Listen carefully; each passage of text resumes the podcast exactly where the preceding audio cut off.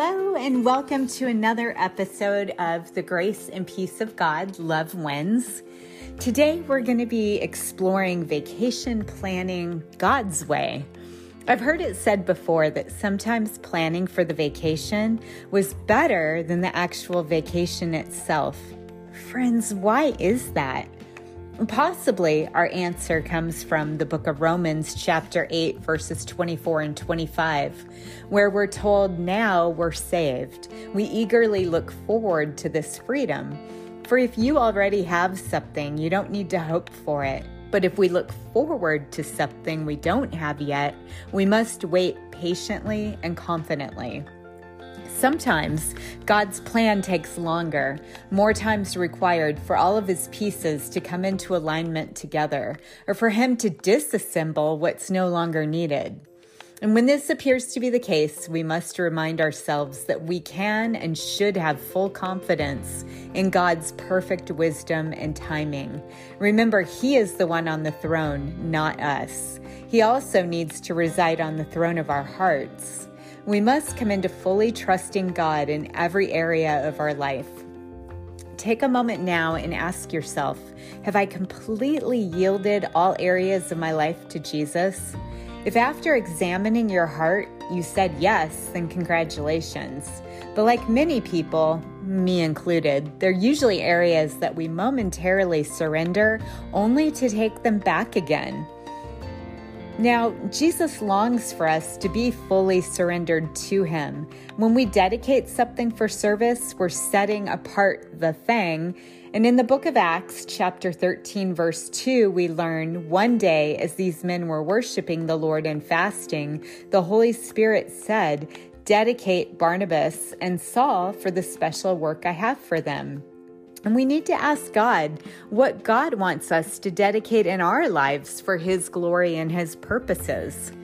Is it our time? Perhaps it's our money or our talent. Barnabas' name means son of encouragement or encourager. Everyone, no matter who you are at one point or another, needs the gift of someone encouraging them. We often miss encouragement because it's frequently done behind closed doors and in private. But needing encouragement is not weakness. Weakness is being too prideful to ask for what we need, and everybody needs something. We all need encouragement in the times of loneliness. For many people, they can be in a room full of people, yet feel utterly alone. The room housing all the people only amplifies the emptiness and isolation they feel. It's in these times that we must draw close to God, who says in return, He will draw close to us. Some people come by being encouragers honorably. Barnabas was one such man. As a matter of fact, a case may be made that without Barnabas encouraging the Apostle Paul, we would not have most of the New Testament that we have today. And let me explain what I mean when I point out how important a role that Barnabas played in Paul's life. Barnabas would keep Paul going amid discouragement. Barnabas risked his life meeting with Paul and assuring other Christians that he was a former and not a current day enemy. In other words, not a present day danger. We don't know what Paul's outcome or contribution to the church may have been had Barnabas not been involved. So reflect back in your own life and ask yourself Has anyone ever attempted or succeeded in tricking you for their selfish ambition? Well, depending on how you answer that question, will determine if you're able to walk in the early Jerusalem Christians' disciples' shoes. You see, it was natural that they would have been afraid of Paul. They had heard all about his reputation, and his sudden on the scene appearance caused much fear amid the believers. And for Christians, the prognosis was not good. These Christians thought that Paul was attempting to deceive them and was planning to take them into captivity. Yet, scripture teaches us differently. Saul, who would be renamed Paul after his encounter with God on the road to Damascus, had a truly repentant heart. Before he had been de- devastating the Christian faith by wiping out Jesus' followers in fear that they posed a significant threat to the Judaic traditions. But after meeting the one true God and being course corrected, he applied that same zeal and passion toward Christianity. Never underestimate the importance of the role that you play in God's plan. You may think I'm a nobody, I'm not significant. In fact, no one even knows my name. Yet in God's plan, you're the chief cornerstone. He may be using you in ways you've never dreamed of. Recall the verse in Isaiah chapter 55, verses 8 and 9. My thoughts are completely different from yours, says the Lord, and my ways are far beyond anything you could imagine for just as the heavens are higher than the earth, so are my ways higher than your ways, and my thoughts higher than your thoughts. People gravitated toward Barnabas because of his light. They didn't even know why they liked him, and yet everywhere he went, he encouraged others. Non Christians were drawn to him also, many of whom later became believers. One thing I know for sure is that God allows all people to plant seeds for Him. When we're obeying the Word of God and living life for Him, we naturally deposit good seed everywhere we go and into meaningful conversations.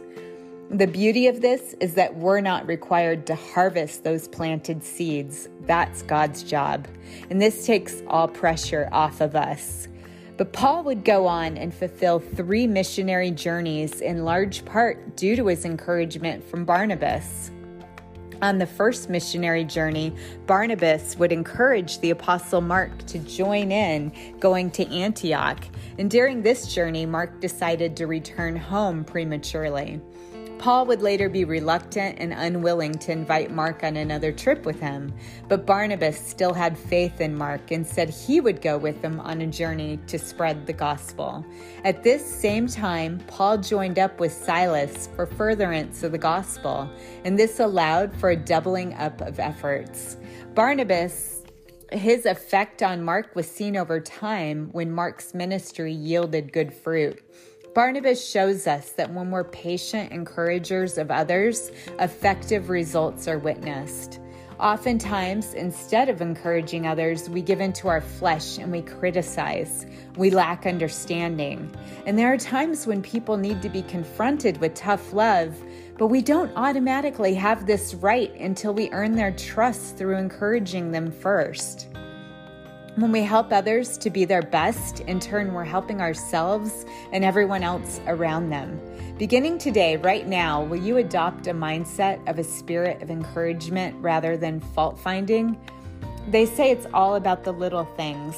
In the book of Luke, chapter 16, verse 10, specifically, we're told, Unless you're faithful in small matters, you won't be faithful in large ones. If you cheat even a little, you won't be honest with greater responsibilities. The travels continued. Bags were packed and loaded again and again. The early church was founded and established through these men's travels. Barnabas encouraged both himself and Paul as they traveled on to new cities, establishing and planting churches. Their first stops would be the local synagogues. You might be wondering what did a typical synagogue service look like and why did they stop there first? Well, a typical synagogue, they opened up with the reading of the Shema, which was the creed of Israel. Jewish people recited the Shema many times throughout their day, and then certain prayers were spoken aloud. And next came a reading from the law, and if you recall, the law is the first five books of Moses. And then it was followed up by a reading from the prophets intending to illustrate that law and a sermon. And there were people in charge of the service who were tasked with whom would lead and give the sermon each week. It was customary to invite visiting rabbis to speak, so Paul and Barnabas gained entrance rather easily. In fact, they had an open door invitation. That is, until they began discussing their Lord and Savior, Jesus the Messiah. This would slam the door shut and often get them thrown out of town. Right now, you may be contemplating how this may tie into a message on encouragement. Continue on this journey with me, and I'll share with you how. You see, Paul and Barnabas would not and did not separate themselves from the synagogues. The Jews who filled the very pews of the synagogues believed in God and were diligent in their study of scriptures. So, this allowed for them to point out clearly that the very scriptures they studied all pointed to Jesus. So it's tragic to realize they had the information and their ancestors' history right at their fingertips, yet they couldn't connect the dots. Many failed to see Jesus as the promised Messiah because they had the wrong premise or belief for who the Messiah would be. They assumed the promised Messiah would be a military overlord who would come in and wipe out Rome's control.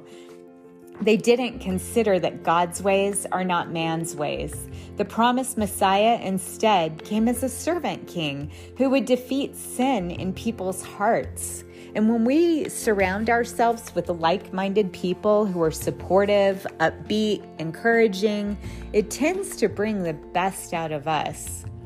Paul did just as I'm asking you to do. He listened to encouragers and then stepped forth along his journey, becoming an encourager for others. Two times scripture teaches that Paul sent for believers and encouraged them. Once when he was leaving Ephesus, and another on his way to Macedonia. We learn all along the way he encouraged the believers in all the towns he passed through. Think on this for a moment. Paul didn't set his sights on merely traveling through the various towns without a purpose for the people. In other words, a blessing. He wanted to make sure that he would leave a lasting legacy. How about you? Do you encourage others as you travel the path of life? Encouragers have some key characteristics. For starters, they're selfless and not selfish. They're humble, not arrogant. They act out of love, not demonstrating intolerance for others. And they don't criticize, instead, they seek to instill an atmosphere of trust and unity among all people. Romans chapter 12, verse 8 suggests if your gift is to encourage others, do it. Our identity apart from Christ equates to not being able to do anything worthwhile for the kingdom of God. But our identity in Jesus is powerful and has eternal rewards. When we encourage others, we oftentimes motivate them to action.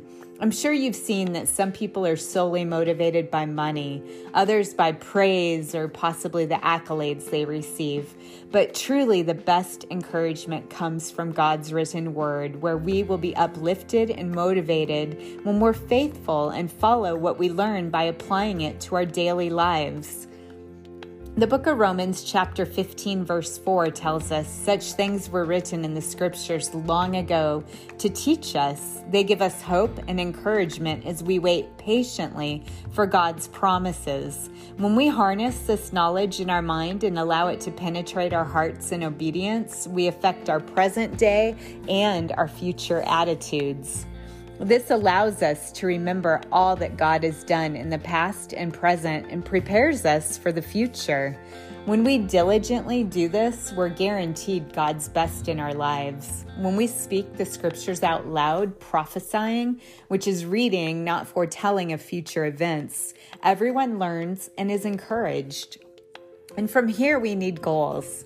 The book of Job tells us in chapter 6, verse 11, that we need goals to encourage us to carry on. These types of goals are the ones that are a benefit to others, yet the mere act of obedience is what brings the boomerang of blessings back upon us. Scripture reminds us to look at the past, at how we encouraged others to trust in God. This is what Job chapter 4, verse 3 teaches. He says, In the past, you've encouraged many a troubled soul to trust in God. You've supported those who were weak. Personally, I've found that encouragement acts like a reservoir. The more we deposit into it, the more we'll have to draw from it when we need it. Perhaps you recall Paul telling us to press forward toward our upward calling. He was saying, in essence, to be single minded and fixated on things above, not below. Our packed bags can lead us astray if we're not careful. We must always check in with God to determine His will and purpose for us. Others may think we're wasting our time or talents, yet anything done in God's name is not done in vain. He's a rewarder for those who believe and diligently seek in Him. Father, all through the day, help us to have Christ on our minds, Christ on our lips, and Christ in our hearts. We thank you for your bountiful word that is a lamp unto our feet and a light to our path. We choose to hold your commandments close to our hearts, knowing that they protect and guide us when we carry them out. And Father, today we also send blessings back to you, our Creator. For without you, there's no life nor purpose. You are our sustainer, our Redeemer, the very one who breathed life into existence. Now we thank you for keeping us close with new mercies every day. In Jesus' mighty name, amen. And friends, if you're looking to become a child of the Most High God, one who will spend eternity in heaven rather than somewhere else, then I invite you to pray this prayer of invitation to our Lord. Simply repeat, Lord Jesus, I repent and turn away from my sins. Come into and take up residence within my heart. I believe your blood was shed for all who believe that you took on the sins of humanity at the cross at Calvary. Amen. And friends, if you prayed that prayer of salvation with me, then I believe today you were born again spiritually. Your next step is to read God's word daily so he can guide, direct, and reveal himself to you. Get into a good Bible based church where you'll be surrounded with other believers. And let me be the first one to congratulate you on the most important decision you have ever made. Amen. And as you prepare to go out and about within the world today, I'd like to pray the priestly blessing over you. It comes directly out of the book of Numbers, chapter 6, verses 24 through 26. May the Lord bless you and protect you. May the Lord smile on you and be gracious to you. May the Lord show his favor and give you peace. Amen.